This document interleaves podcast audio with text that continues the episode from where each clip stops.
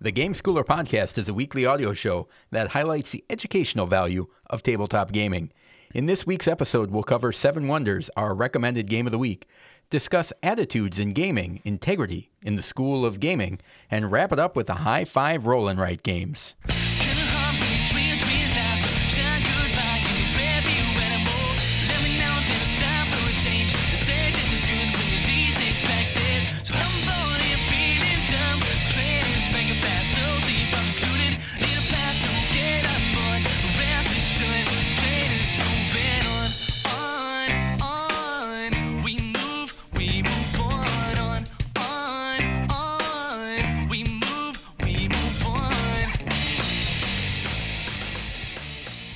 Welcome to the Game Schooler podcast. I'm your host, Doug Kotecki, along with my co host, Dr. Michael McCabe. How's it going, Michael? Doing great, Doug. How are you? I am fantastic.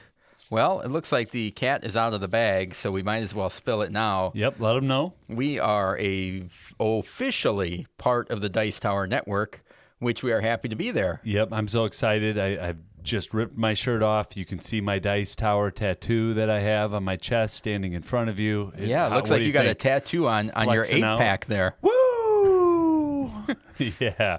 No, very excited to be a part of the Dice Tower Network and, and along with a lot of other great shows that we've been listening to for a long time. Um, so to be in that company is is awesome. So when did you first start listening to the Dice Tower? Oh, you're going to put me on the spot. Well, they have over 700 episodes in their flagship show. I, I think I'm three years in, maybe two and a half years in. Um, Certainly not as long as you. I mean, were had you even hit puberty yet, Doug? No, I don't think. I, okay, uh, have I yet? well, good, good point. What what have age? What age were you when you started listening to the Dice Tower? What age?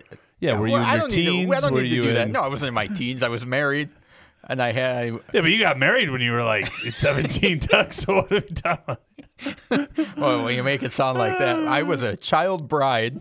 Um, no, I mean I was married. We didn't have kids, so at least 10 years. Isn't that amazing? Everything tracks to before kids and after kids. Yeah, BK. Yep, yep. BK, AK. AK. Good. Um, Good. Yeah, so we're very happy and excited to be part of that uh, family. And that was announced on the Summer Spectacular that they had this past week. Yeah, if you want to see a great video, uh, you can go and check us out. We're out there somewhere in the somewhere interwebs. In in all 48 hours of streaming that they they did. Um, the other thing I wanted to talk about was a game that you and I played last week that we think will probably, I don't want to get into too much detail, but there's a very good chance that it'll end up as a recommended game of the week. Yeah. So let's give some fair warning for that coming up. And that was Summer Camp, which is a Target exclusive, I believe. Designer is Phil Walker Harding, who. Sushi Go, Silver and Gold. Uh, yes, very. Uh, uh, gizmos yeah. Very prestigious designer, and it is a really good game. It's a yep. deck building game and has all of those. The same thing that Sushi Go does for deck building, I think, or for drafting games, I think this kind of does for deck building. So we're going to dive into it a little bit more, but probably in just a few episodes. I mean, I think you and I will be playing that again. There's so many skills yeah. in that, especially. I mean, I think we could find five sub skills all related to decision making in yeah. that game. Yeah, uh, great, great game. So a good first impression. So that's on our radar. Uh, anything else you want to talk about? Yeah, I played a, a, game with my kids this week, and it was new to me, and it was just one of those serendipitous moments where I'm ending work. My wife was also working at home at the same time, and um, I said, "Pick out a game." And uh, Maggie, my middle daughter, picked out Mondrosity, and. Eliza's mm. like, "Ooh, let's play that." And I kid you not, it was like a three minute teach. And so just opened the game up. We took it out of the bag and, and started playing, uh, drawing some monsters and making some guesses, and uh, a lot of fun. So that's another game that I think I'm going to try to bring back to the table the next time we're playing games with our daughters so that you and I can see that game in action and really sure. look at some of the different skills because of it, it was just a new genre. You know, there are a lot of flip and draw type games that are out there, mm-hmm. but I don't think there are a lot that we've that I've played with with my children. You know what I mean? That that really come into that game schooler uh, certifiable list. So yeah, and that doesn't totally require artistic ability, correct? Um, d- I don't know if you heard the part. I know you were getting our audio levels primed, but I played the game, Doug. Okay. I also want to let you know I got my game. I got my two pens stuck together too, so I was a little distracted with that. Okay, all right. And I got a dancing I'm monkey over took care of here. that. Yeah. I draw back screens, curl screens, down screens, and ball screens, and players interchanging. That's all that I draw. So if I were able to play this game, it turned out just fine. Anyone? can. Yeah, yeah. All right. And then, no, oh. the, the other thing, since we're in the Dice Tower Network, and before we move on, and maybe you'll edit this out, but do you have a, a favorite show other than um, Dice Tower? You know, whether it's uh, Dice Tower Now, their news show, or Ludology, or Broken Meeple, or Uh, nothing on the network. I mean, I love the top ten lists that they do on the video channel. Yeah, on the YouTube you're, channel. You're a YouTube fanatic. Yeah, so I like that. Um, and I, I like, yeah, I like that. I, w- I was gonna say I on the the audio on the their podcast version they do their uh, top tens a little bit different, and I Yep. like the ones on the video more. They go into a little bit more detail. So Cool. Well, I just think that's something that I I want to start bringing to our listeners more. uh, Just other podcasts, and there's so many good shows and media that's out there in the world of board gaming and education. So. All right, well let's move on to our recommended game of the week. Hard to believe this one hasn't been recommended yet, but we will dive into it.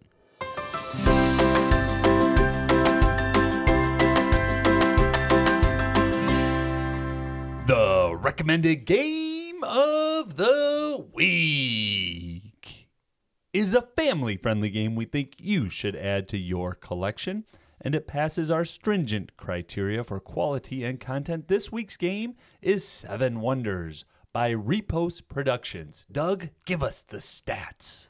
Published in 2010, the designer is Antoine Bauza. The art is going to be horribly Get pronounced. it, Doug. Get it, right. Doug. Dimitri, Dimitri Chappuis, Miguel Coimbra, Etienne Hebinger, and Cyril Nouvel. All right. I am no longer going to drink mineral water in the middle of you reading the names. I usually go in really strong on the recommended game of the week, so I need a little something. And then you say the names of those artists. I feel like a telemarketer. All right. Like, am I talking to? Hello, is Miguel Coimbra there? And I could be horribly butchering No, that. you got me go Coimbra. That that was That- the that was one out of four one. that you got right. All right, two to seven players. It plays in about 30 minutes. Ages 10 and up. Here's a litany of an awards for Get you. ready, folks. The 2011 Spiel des Jahres, Kenner Spiel des Jahres winner. That's the advanced game of the year. Uh, the 2011 Golden Geek Best Family Game winner. The 2011 Golden Geek Best Card Game winner. And the 2010 Dice Tower Game of the Year winner. According to the publisher, publisher, publisher, Publisher. Yep, you are the leader of one of the seven great cities of the ancient world. Gather resources, develop commercial routes, and affirm your military supremacy. Build your city and erect the architectural wonder which will transcend future times. Uh, seven Wonders last three ages. In each age, players receive seven cards from a particular deck. Choose one of those cards, then pass the remainder to an adjacent player. Players reveal their cards simultaneously, paying resources if needed, or collecting resources, or interacting with other players in various ways. Players have individual boards with special powers on which on which to organize their cards, and the boards are double sided. Each player then chooses another card from the deck they were passed, and the process repeats until players have six cards in play from that age. After three ages, the game ends. So, Are you done reading that description yet? Yeah, hey. Okay. I thought that was a pretty good one for Oh, actually describing the game. Seven Yeah. Wonders is a drafting game.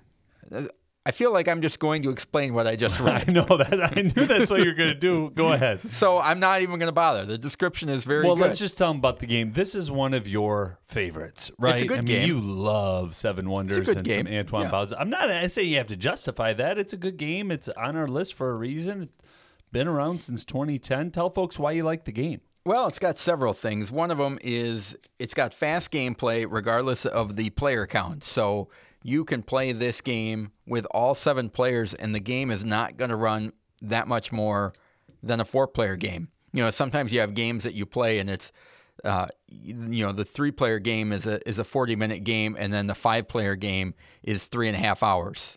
This is not one of those games. You can add players without adding to the time. And the fact that it goes up to seven players is is awesome. Um, the other thing I kind of like is that the choices there's a lot of solo play in this. You're building your own civilization, and you can be playing with seven uh, seven players, but the only players that are really directly impacting you are the player to your right and the player to your left. And I feel like that gives me. Sometimes in a drafting game, it's hard to keep track of what everyone is doing. It's a little bit easier to just keep track of what my two neighbors are doing. Right. And I like that about that because I don't have the brain capacity. I'm not a doctor per se, like somebody here Stop it. that can keep track of what all five players are looking out for in drafting. You know I don't have that capability. No, either. you don't. All right, thanks. All right, thanks. I just wanted to make sure that there wasn't. I didn't go home with a warm fuzzy that I didn't deserve. So. I, I think I'm just going to rephrase that and reframe it so our listeners who are not familiar with drafting games kind of get the gist of what you're saying. I need to select cards off of a table. The cards that I take are going to go down in front of me, and seven of them are going to be used in an age, basically during that phase. So But you're, could- you're taking six. you're Six of taking the seven. six, right, right. So if there are six other players at the table, the only people I really need to be concerned about are the people right next to me. Yep. on- And- on, the other and- side. And I, I really like that part of the game uh, as well. The the pace is just outstanding. It's fast, it's fun, and it's fruitful. You build something as you play it. Yeah, I think I like the other thing I like about this is it's got a not what some people would consider, but I would consider it has elements of this is a sandbox feel that allows you to explore multiple different paths to victory, which is one of the nitpicks of the game for me is that it can be difficult to teach. I remember the first time I taught this to my brothers and it was like, "Well, how do you win?" And it's and the problem is like you can go there four different ways you can win. well, Yeah. you can win if you do a military strategy. You can win if you go after the sciences. You can win if you go after the civic building. Like you can do a whole bunch of different things, and there's no one thing. It's just like have the most points at the end of the round. But there Yeah. are multiple ways to do that, and it's one of the things that I simultaneously like as a as a game player. But then, it, you know, it is something that's harder to kind of explain. It's like just try it. You just got to get somebody to try the game once. Well, and you and change what your happens. path during the game, Yes, right? yeah. and that's what I like at the end of the game. I, I, I wrote down how or why did I do this? Right, like what what was I thinking? I I had the two military, but then I didn't get any more military cards, and so then I went towards a, a different track, and I, I like that part at the end. Well, and that allow, the the sandbox feel is what I wrote down is allows gamers to pivot easily. You know, so maybe like you said, you went after the military. Well, maybe you didn't see any more military cards, and you've got to be able to pivot and go to different directions. And I like that. I like those options. That's like, oh, I went military, and now I've got nothing, and I'm going to lose. You don't have that. And then, you know, they everybody starts with a wonder board. That wonder board provides a little bit of a starting guidance because in order to complete your wonder, you have to, you, you know, you need certain resources. And so you're kind of getting a little bit of a game plan of what resources you might be looking out for. It gives you a starting resource. So you're building up from there. And it's like just a little bit of a nudge. It's not as much, there's an expansion leaders that I think does a better job of giving, um, giving you that direction. But this one just gives you that slight little nudge of, you know, if you've got the, the Colossus of Rhodes, I believe, you're, Yeah. you're going after military. Yep. You know, that gives you a strong gonna get military extra start. points for the military that you have. um, Yep. So I like that about that. Ready for a made up word? Yep. Puzzle E. So the word puzzle with an extra E on the Or end a of Y. it. You could put a Y at the end. Mm, I chose to go with an extra E, Like on the end. Puzzle E. Puzzle E. Is it a And big, then- and large capital my, E? My like one word easy E? Nope, nope. Two two lower E's. Oh, okay, okay. My my one word connection with that is thinking. I like the puzzly nature of this game. Although it's fast, although the pace is moving and you can change, uh, it's, you, you can be very tactical during the game. There's a puzzly nature to the game um, that that I really like about it. That I don't get with all drafting games, but in Yeah. Seven Wonders I do. Yeah, there's a few more moving parts in there.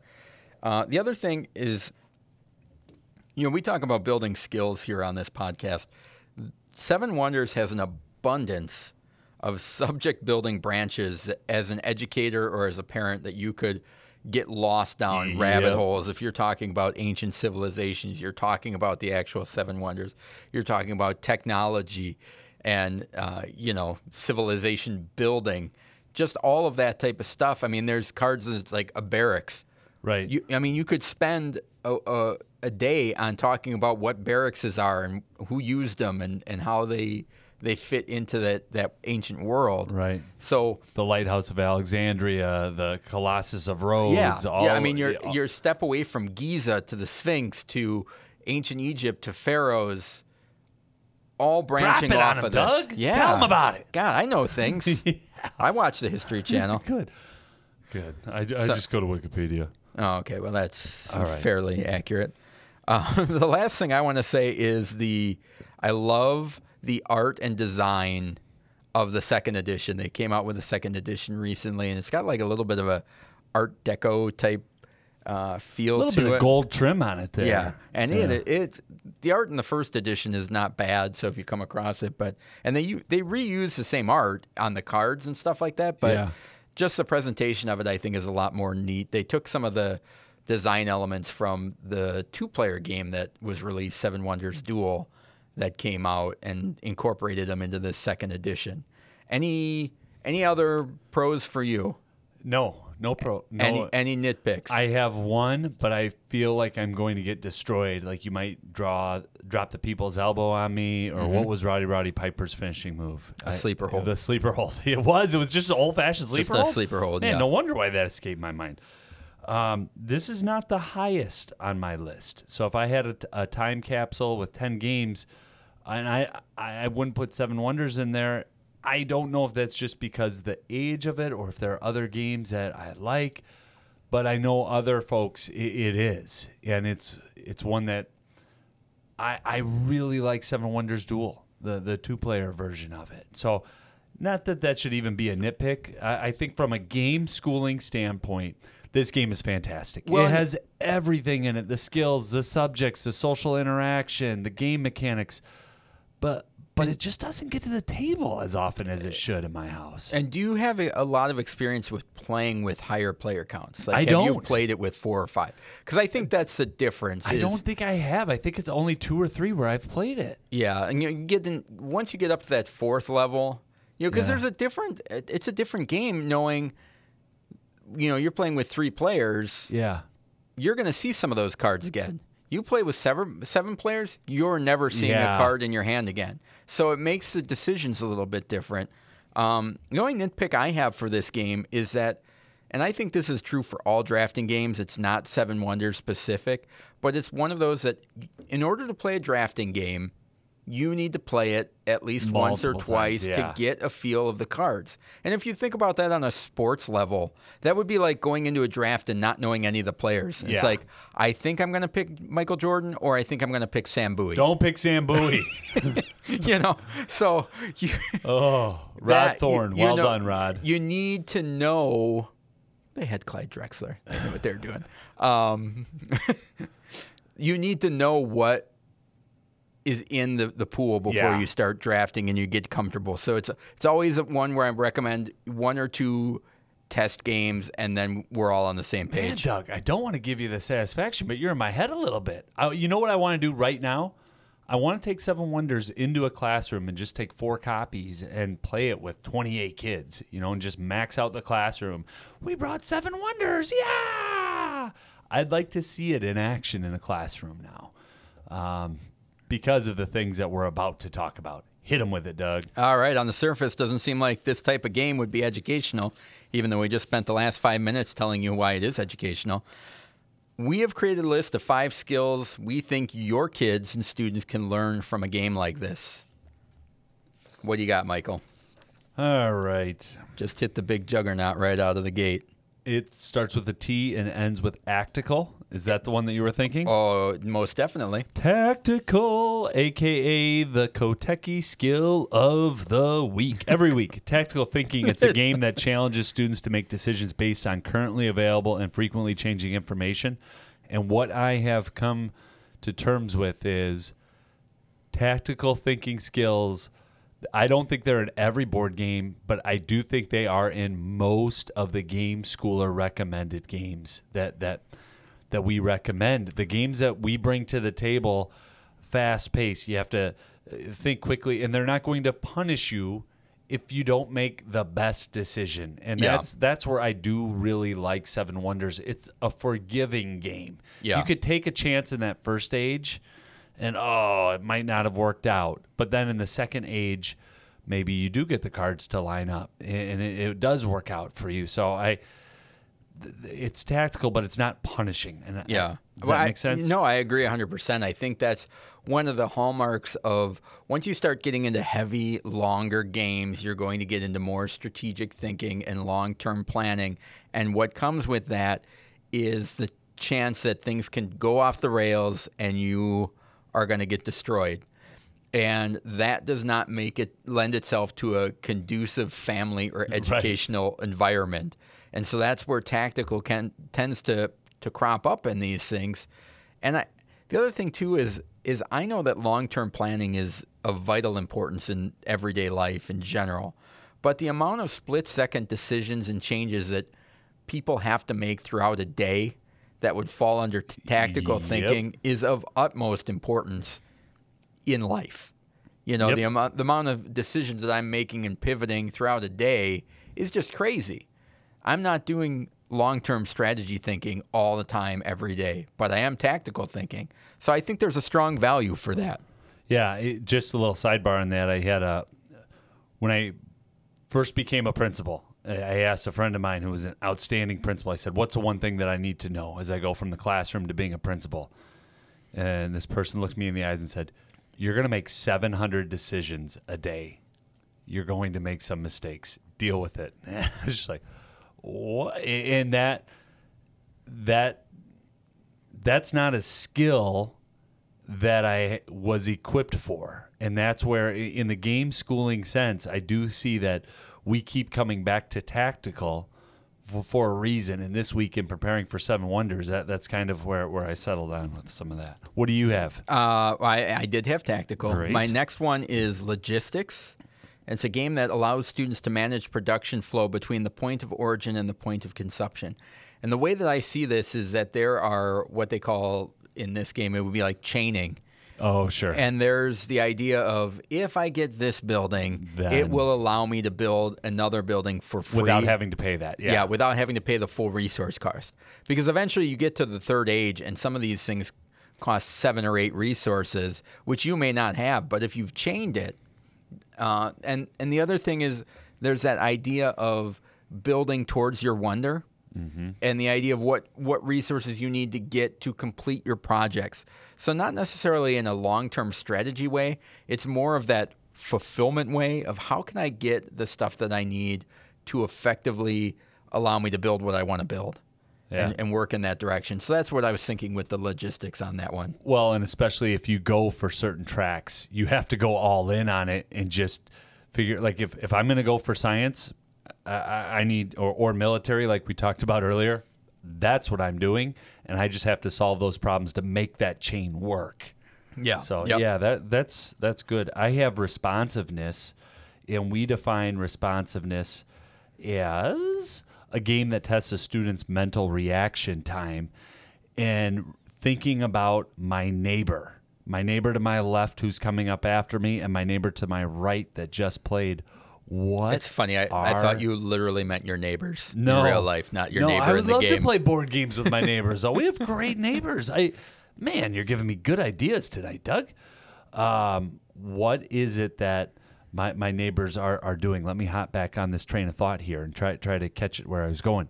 Um, responsiveness, responsiveness, neighbors. Oh yeah, I need to know what they are doing so that I'm aware of what they are doing and not feed my neighbor to my left uh, and, and make sure that the person who just played, I, I'm responding to what they're doing accordingly as well. yeah, and you got to make those decisions fast. Yeah. If you, Yeah. uh, you, you can't. uh, Certainly, there's a there's a level of kindness that comes along and, and courtesy as you wait for people to uh, take their card. But if you're the guy that's taking three minutes to take a card every round, that's gonna get get frustrating. So that that responsiveness is resort, ra- rewarded. Uh, next one I have is competition, a, a game that uh, develops healthy competitive habits as two or more parties compete for a goal or reward that isn't shared. So in addition to the overarching um, winner of the game, there are these military battles that are happening at the end of each age based on your neighbors. Yep. So you're competing against your neighbors, but not the entire group as a whole. And so there's this mini competition that's going on throughout the game that you're keeping an eye on. It's okay, Michael's got some military over there. Jenna doesn't have any over there. Can I get away? What can I get away with? Should I go all in? And there's those little battles that are happening. There's the overarching battle. And then there's also, if you're playing in a smaller group, the idea of, oh, they just took a card that I wanted, or I'm taking now? the card Yep. that they want, Yep. that or that I think they may need, and that little, but it's all subtle, which is the way that I like it. It's not direct in your face for the most part, and it's something that um, lends itself to healthy competitive habits. Yeah, that's good. I, I didn't have it. It's on my short list. There are just so many skills in this game. No doubt, yep. And that's where I should have jumped in with the skill earlier. Um, the, it's similar to what you had stated, but I, with we were getting into logistics, I have resource management, thinking about what I currently have and how can I upgrade that. There are different. Um, uh, help me out here a little bit, Doug. I'm I'm coming up shy for words, but there are certain cards that if I draft them, I will not need to buy. Uh, they'll count for currency essentially when I go to upgrade to future cards later on, and um, so Yeah, it's, you cha- you're, the, you're talking you- about the chains. yeah, I am talking Yeah, about the yeah. chains. It's that and, and putting that together. Um, that's that's where I have resource management. All right. Next one I've got is Resilience, a game that tu- teaches students how to quickly recover from and cope with difficulties. Now, this is very prevalent in uh, the lower player counts, but it's still there in the larger player counts when you see that your neighbor took the card that you were hoping Yep. was going to come around to you Yep. whether you've seen that card or not. You know, and that's part of that chain too. Is it's like you know that that next upgrade card is in the next age, Yep. and you're waiting to see it, and you don't see it, and then you see your neighbor before you put it down, Down, yeah. and you're like, ah, you know, that I was a- waiting for that to come out on the table. Yeah, just so not on your hand. You know, and in the smaller player count, when you see a card a second time, there's inevitably a time where you think, I want both of these cards. I'm going to take this one, and hopefully this one comes back around. Yeah. And when it doesn't, it's heartbreaking, Well, or it that- can be. But the game moves so fast that I It think it does. does a good job of training kids that it's not a big deal. Let's move on, and we can recover from this. So I'm going to rewind, rewind what you just said. I want this card to come back around, but I don't know if it will. And that's where I'm going to uh, pair up my last two skills of risk management and time management. And risk management for us is a game in which students must identify, evaluate, and prioritize options to reduce the impact of unfortunate events or risks. So that the idea of prioritizing is what I'm really locking in on Yep. here. And this They- is my last skill, by the way, too. Okay, the, which one? Risk management. Risk management. Yep. Yep. And and with time works differently in Seven Wonders because of how time works in the game. I will always have this game on my shelf. So even though earlier I said my nitpick is, well, yeah, it's not my most favorite. Well, it's definitely in my collection because I don't have another drafting game where time moves like that. Mm-hmm. Where I feel there's no slowdown. There, it's all build up, and especially in that second and third age, while the clock is running down, there's that sense of what is my priority right now? Because Yeah. what I wanted to do in the first stage didn't happen, and so. I, I get lost playing this game sometimes, and honestly, I, I've gotten to the point where it's like, well, I'll just take a card. I'll take that card. Yeah. because, um, you know that that's part of how the game unfolds. Well, and I think that time management's a, a good one, and that was on my short list too of of debating because there are cards at the end in the third age. They're called guild cards. They're a Yep. purple color, and they're cards that their entire purpose is they're giving you victory points based on what you have What done previously. have, yep. Now these are expensive cards to get. They cost a lot of resources, but if you can get them, it it can give you a lot of points.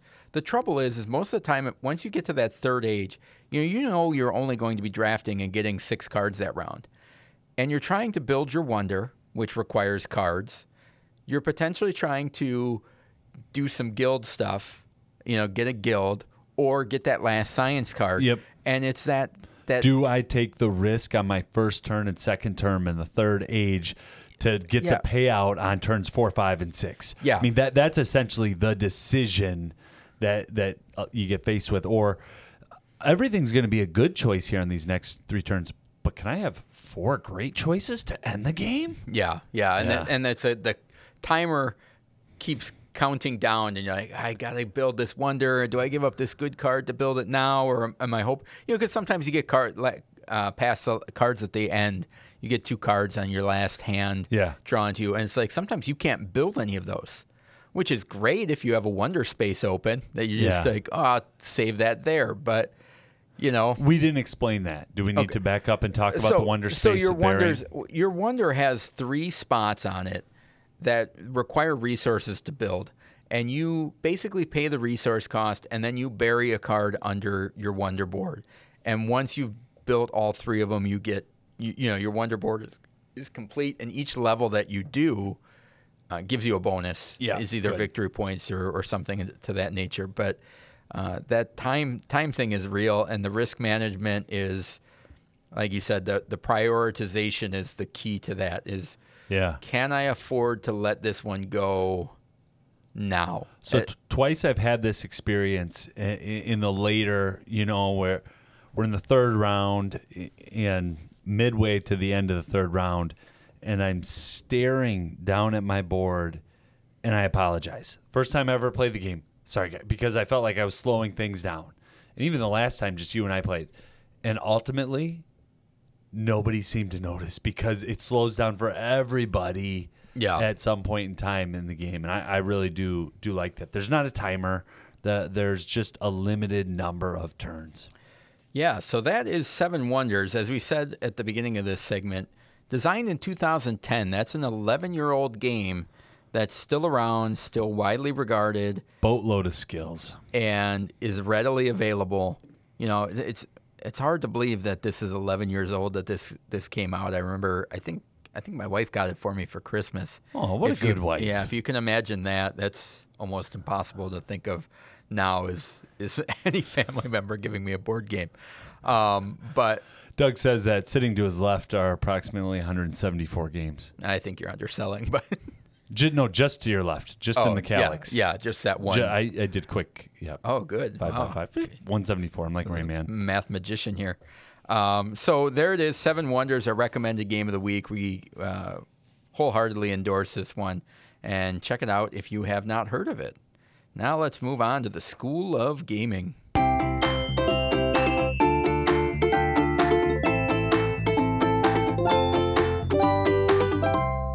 The School of Gaming. In the School of Gaming, we discuss concepts, keywords, etiquette, and helpful ideas in the world of gaming and education. This week, we'll be talking about attitudes in gaming, integrity.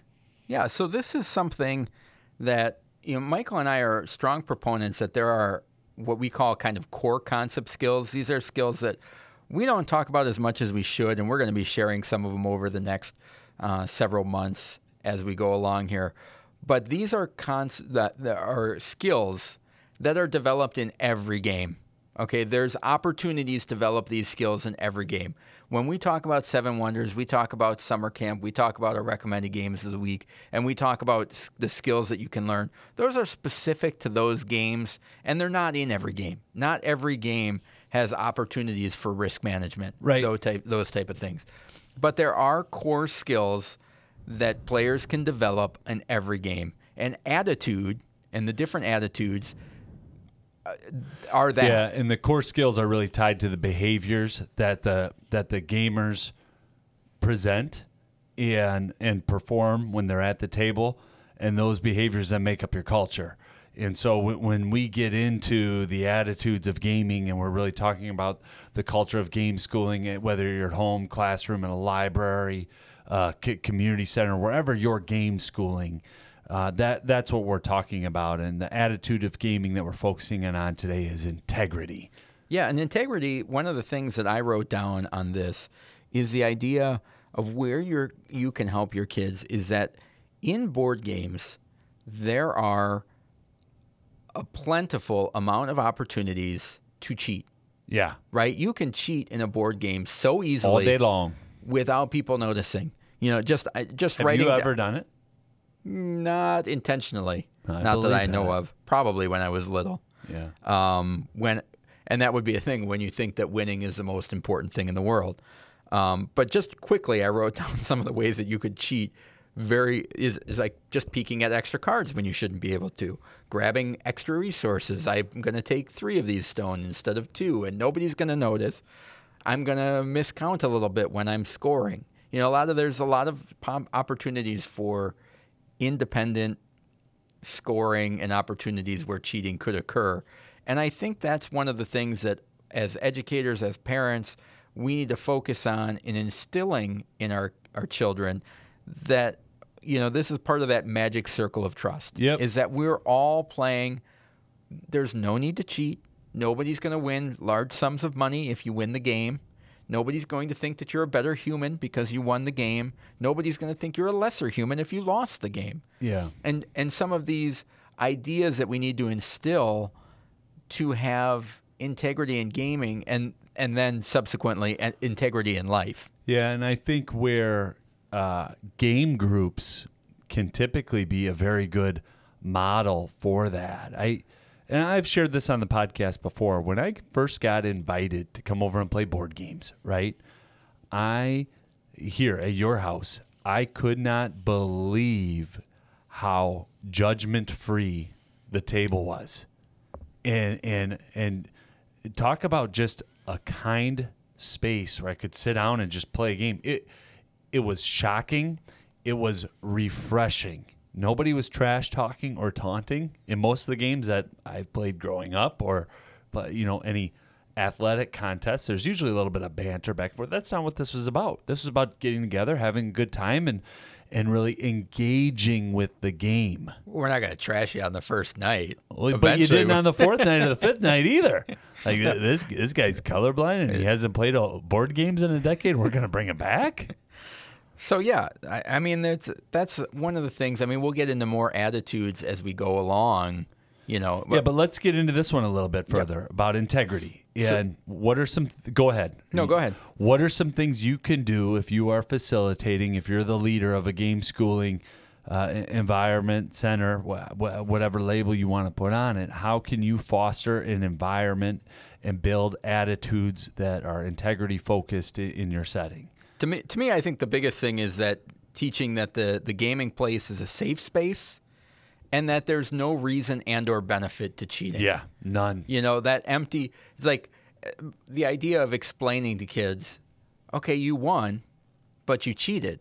Yeah. So does it really feel that great to win? Yeah. You know, and, and just kind of talking through some of those emotions and the results of some of those emotions. Like, great, you know, everybody, when you start out, you, you feel disappointed when you don't win the game. You know, young players are, you know, have wear their emotions on their sleeve. You're going to have some kids that are going to get upset. You know, is it worth it for you to feel better when you're making other kids at the table upset because you cheated to win? That Yeah. doesn't feel very good. And so I think kind of expressing it in terms that maybe that they understand or the idea, I think one of the things with my kids is having a hard time putting yourself in somebody else's shoes. Sure. And I think, yeah, and I think, and a, another attitude that's will come up in the future, but I think the integrity is the thing that impedes empathy, Sure. right? Not having that integrity is what you don't see the the fruits of cheating, you know, or the the vices of cheating, Right. Unless you start looking at it through other people's eyes, and you say, well, what? How would you feel if Michael cheated, and you would have won Yeah. had he not cheated? So I think that's a direct way to Yep. build integrity. I have a more um, implicit or indirect way to, to build integrity in your game schooling. Um, locale, and that is a post game discussion. Post game discussions require people listen to one another. Even if you're really excited, and, and, and, think now not as adults or people in a podcast setting, but if you're in a classroom of any sort and you have kids talking about it, yeah, yeah, they're all going to be wanting to talk next, and especially that that's how kids are. I don't care if they're eight, eight to eighteen, but when you allow a space for people to listen to one another, that then fosters an environment where people can be focused on doing the next right thing when they're playing the game. Mm. And, and I think that they're coupled together that that sense of if you allow space for people to talk after the game then during the game good things are just going to happen and maybe that sounds a little too uh, pie in the sky but when we're talking about you know the magic circle and that's Huizinga Homo Ludens 50 years ago of research some of those things have really been been brought out over time well and you bring up an interesting point too is the idea of there's a difference between your family members. You know, maybe you've got two or three kids getting together to play a game. It's different when you're in a classroom setting. Maybe it's a classroom setting on the first day. Mm-hmm. And it's easy to take a dollar from somebody that you don't know. But you have some of those post game discussions. All of a sudden, you know the people that you're playing yep. with. And where before maybe it, it wasn't that big of a deal to to do something that I shouldn't to to Michael because I didn't know him. I don't know any of these people, so who cares? After you have a conversation, you spend an hour playing games with them. The next game, it's like eh, I don't want to do that. That's yeah. my friend. That's you know, and that carries over from game to game. It's like you learn Once it with you have people. a game group, it's set, right? The culture is set, and that's where. I'm not saying you have to write down the rules, but but I've heard my daughters say to one another, "That's not what we do here. That's not how we play games." And yep. when you hear something like that of a, "Whoa, yeah, she's going to let her take her turn. She's not going to take take her sister's turn for her because that's not what we do. That's not right." Yeah. Um, so the it, it's interesting to see that once once you build that space, uh, the players will will enforce the, well, the rules, written well, and, and unwritten. And isn't there something to be said for the idea of de- demanding excellence and the idea of saying we have a strict, and this is going back to the cheating part of integrity, but it's like there is a, a strict no cheating policy. You do it, you're out, or or whatever, and being rigid on that, and the idea of like, no, this to your point, this is how we play. This yeah. is our rules. That's yeah. what it, it is. It's not yeah. even open for debate. that's just end of discussion. We don't do it here. Yeah. And I think demanding that and setting up those guidelines go a long way, even though from the outside it may seem militaristic or very heavy handed to say something like that. Yeah. And I don't know, honestly, Doug, because this is something, this is a concept I've not put into action in, mm-hmm. in the game schooling setting yet. It's one that, you know, you and I have talked about long term. We'd like to study. We'd love to go into different schools and work with homeschool. A long term vision. That that integrity piece is it definitely in the long term vision for future research topics. I I think you're right, but I also think that the strength of the group could also be just as valuable as that heavy-handed militaristic where if there's something so appealing to just being welcomed at a table and being able to be yourself that I, I would like to think that it will bring out some of those behaviors that people associate with someone having integrity. Yeah. Um, but there, so there, there's some things that we know from playing board games, and, and as I'm saying right now, but not very succinctly, there are there's a lot that I want want to learn yet, and really diving into integrity in the game schooling sense is, is a future topic I want to dive further into. But what I can tell you, folks, board games and kindness they do go hand in hand. There's just something about the culture of we're playing this game together that that can really be positive. Yeah, and I think that's the the key takeaway. Like you said, that there's some things we don't know. Are all of the strategies sound? I don't. I don't know. But yeah. the thing I do know is that there are opportunities to develop these skills. Yes. Every time you play, regardless of what the game is. All right, let's move on to the high five. If you're anything like us, you're constantly on the hunt for new games to try out. This week's High Five includes a top five list of family friendly roll and write games, which I've modified to flip and write, roll and write, something where you're responding to. Um, Games where you get stuff and write stuff. yeah, get stuff and write stuff. There you go. The, the get stuff and write stuff games. So we thought we'd throw this one on the list as a uh, shout out to fellow Dice Tower uh, personnel, Suzanne. Loves some rolling right over She, there. she loves herself some rolling right. so we'll try and wade in on that. what do you got, Doug? All right, number five, I've got No honorable mention? no Yahtzee maybe Oh, stop. Yahtzee as a as the I know. I know. Right. grandfather of rolling right games. Um, number five is Railroad Ink. Uh, Railroad Ink. You roll dice. They just recently recently released an app version of Yeah, this. tell me about it. I've got about 50 hours of my life into that already. Love Uh, it. Railroad Ink. You roll some dice, and then you, are using the symbols on that dice to fill out a railroad track and roads. Yep. Uh, trying to connect. Um, how would you describe it? Well, that? there's roads and tracks. It's on a little grid, and your your whatever dice come up, you're putting those dice down on your grid. And there's also different challenges and objectives that you're trying to carry out.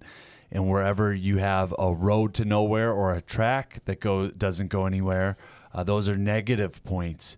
So it's fast paced, seven rounds, um, and it's it's very very very difficult because of you don't know how the dice are gonna get Yeah. flipped up. yeah. Uh, Well, the great you want to talk about uh, spatial perception and working Yeah. that around the manipulation of how you're going to lay that track down is a, a big challenge. So that's my number five, Railroad Ink.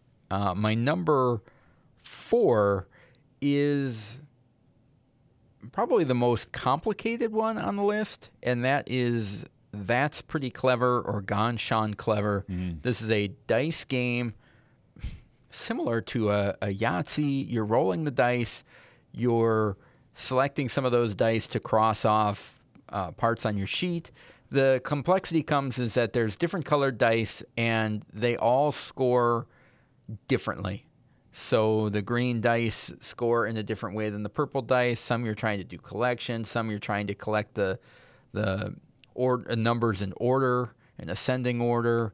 The blue dice, when you take one of those, you have to add the white dice to it, and you're crossing off numbers if you can get them in a line. So there's a lot going on in this one.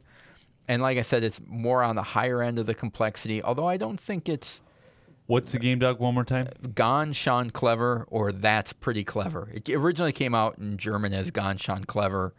Uh, I think the Stronghold version is called That's Pretty Clever, um, which is a rough translation, I believe. So that is my number four. Um, Ganz schön clever. Sorry. oh, is that, are you from your German? Yeah, Deutsch. Ich spreche ein bisschen Deutsch. Okay. Congratulations. Aber nicht sehr gut. All right. Well, I call it the Americanized version. Okay. Gone Sean Clever. That's pretty clever.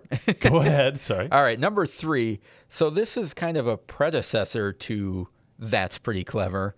And one of the, what I would say, kind of an innovative or innovators of the roll and write genre, which is Qwixx, which came out. And it takes this very simple concept of you have four colored dice, you are rolling them, you're picking two of them together, and you're trying to cross off numbers. The numbers go from 1 to 12 and two of the two of the tracks are going up and two of the tracks are going down.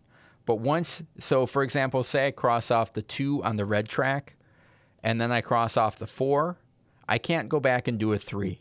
So it's that kind of race of like how tight can I push this to keep it jumbled together, meanwhile knowing that everybody else is racing. Sure. And at a certain point, that track can get locked off by another player, and I may not be able to to to mark off anything more on the red track. Yeah. So it's the very simplified version of, like I said, it, it was an innovative one when it came out. One of the first real roll and write games It was available at Target. Um, there's a, a family version of it, uh, which has more players and uh, dry erase boards. But just a simple, fun game. I, I played it with mm, my young or my oldest when she was six or seven. You know, so Okay. not too complicated. Does it come in a tin? you kind of sound, sounded British when you said it. Oh, Does uh, it come in a tin? Oh, uh, It um it's a No. Gamewright game. Okay. No, I it does game not- right. I want to ask. Yeah, no, it you does know not come I in a tin. The, the tins and No. you despise them. so No, it we'll does keep not come in the tin. Weekly thread running. All right. all right, number Eight 2 weeks in a row? Number 2 is Welcome to. All right. So this is a game about putting numbers on houses in a subdivision. And this is a flip and write game, so you're flipping over a card and or several cards and then choosing which cards you want to write on your your board. So this one you're picking a number and a special action. So the special action may allow you to circle a swimming pool and you are writing the house numbers in ascending order. Again, similar to Qwixx, if you bypass a number, you can't go back and fill it. Er, you can't fill it in. You got to go in. Right. You got to go in make order. a decision and go. Yep. And uh, so that's a, a great one with a little bit more theme than some of the other ones. Um, any thoughts on that one? Have you played? You've played that, right? Oh yeah, yeah, Yeah. Play it, own it. I really like that game. It's on it's on the short list to bring to the next family game night. Um, so I'm hoping to get, you know, eight soon to be nine year old, twelve year old, and my wife and I playing that game. Um, yeah, Yep. And so number one is one that has really swept through the McCabe Kotecki households yes, it has. is Silver and Silver Gold, Silver and gold. which is Phil Walker Harding. Um, and that is a game where you are flipping over what basically amounts to Tetris style pieces that you are then using to fill in that shape on treasure map cards that you have. And once you fill up a card, you grab another card. Yep. And I like that idea that you're moving through multiple cards through the game. And as you cross off certain shapes or certain boxes, they have little special abilities that allow you to do something else or cross off a different box somewhere else. And I've had fun with this with my kids. The you know, this is one of those true family games that you can play with the young ones, the middle ones, the old ones, and uh, the ancient ones. You know, you can you can play with them all, and everybody seems to have a good time. And I like that sense of accomplishment of of completing the cards, you know, and moving on to the next one. Yeah, so I'm noticing some themes here. So as Doug gives the games, I don't know the recommended games ahead of time. We we we commit to that. It keeps it fresh and, and keeps us talking here. And as he says a game, I bring it up on BGG, the site where the board games are, because I want to know who the designer is, the year, and the publisher. Those are basic stats I'm looking for. There are other stats that come up, and there are definitely some themes with the roll and write. Guess the the highest weighted out, out of these games. Which So one a, is the there's highest a, a weighted? five point scale. So Yep. five would be like in a language that I don't understand and can't read and wouldn't be able to play. Um, one would be one where you should be able a 1.0 you should really be able to learn it in three to five minutes and be playing A it. 1.0 is I roll a dice, Michael rolls a dice, and whoever is highest wins. Okay. yep. Okay. So you, you talked about, you know, that's pretty clever being one of the more complex games. I believe you said that, or one of the games. Yep. But what what do you think is the highest rated and the lowest rated? And Doug For- is for weight? very good at this. Yeah. For weight, I'm going to say that the lowest rated is Qwixx. the lowest rated is Qwixx Okay. at 1.12. Okay. And the highest, I would say that's pretty clever. at 1.9. Okay. So the range, they're easy. All of Yeah. them Yeah. are very easy. When I see a game that's 2.0 or lower, that's a game that I feel comfortable teaching my family and being able Yep. to play. That's a game where I could probably grab it in the middle of the day and, and teach it to one of my kiddos to get them off a screen. Um, so that that was one thing that stood out. You know, the other thing that stood out What's that? great designers, man. When I go through and give the designers at Yes. the end, there are some superstar game designers on this list, Doug. Well, and I think roll and write games, certainly for me, I, I can see, I, I love them. For one, it, and, and some people might complain that they're too solitaire. You know, I'm just playing playing myself. uh, not against everybody else. But to me, they're games that you play and immediately want to try again. Absolutely. And that, that internal puzzle that you're working out the entire time you're playing is awesome. Yeah. And the time. You Yep. can get a lot of these games. Every single one of these games, the, the the ceiling is thirty minutes, and a lot of the games they say fifteen to thirty minutes. Once you know how to play a game, you can get it done right after dinner, before bedtime. Hey, we've got a half hour. Let let's sit down and play a silver and gold as a family. Let's get together. We haven't really gotten together the last couple days. Everybody's been busy. That's one thing that I enjoy about the roll and write games. Well, and something like Welcome to is you're only limited by the number of sh- sheets that you have. yeah. You could play this with an entire classroom at one time and everybody playing together. So there's a lot of cool things that roll and write games offer. And, and we're just scratching the surface Yeah. on this one. Yeah, it, yeah, that that genre is deep. All right, let's do a five to one recap. Coming in at number five, we have Railroad Ink. 2018 from Hjalmar Hach. I am hoping that the HJ makes that H sound. That's how I went with it. Hjalmar Hach from Horrible Guild. Uh, number four, that's pretty clever. Or Gone Chunk Clever. there you go, Wolfgang Warsch. Yes, great designer. Yes. Also did Quacks of Quedlinburg and Taverns of Tiefenthal, and that other game is it called Fuji over there that I want to play. Cool. Yeah, and uh, 2018 Stronghold games. Go ahead. I was thinking, of, what- did he do the mind too? I think he's the designer of the Uh, mind. Yep. Nah, you double check me on that one. Okay. Uh, number three, we have Steffen Benndorf's Qwixx from 2012. That's by Gamewright. And at number two, Benoit Turpin's Welcome to 2018. Deepwater is the the the publisher for that one here in the United States. And number one, Silver and Gold 2019, Phil Walker Harding. Thank you for making such an awesome game that has brought joy and pleasure to my family. And Wolfgang Warsch is the designer of the mind. Wonderful. So that that is our episode. I Want to thank you for listening today and encourage you to, if you're new here, to subscribe to the podcast, to like us on Facebook. You can follow us on Twitter at GameSchoolerU. And again, we're happy to be part of the Dice Tower Network and want to thank you so much for spending the last hour or so with us. We really appreciate it. Now get out there and start game schooling.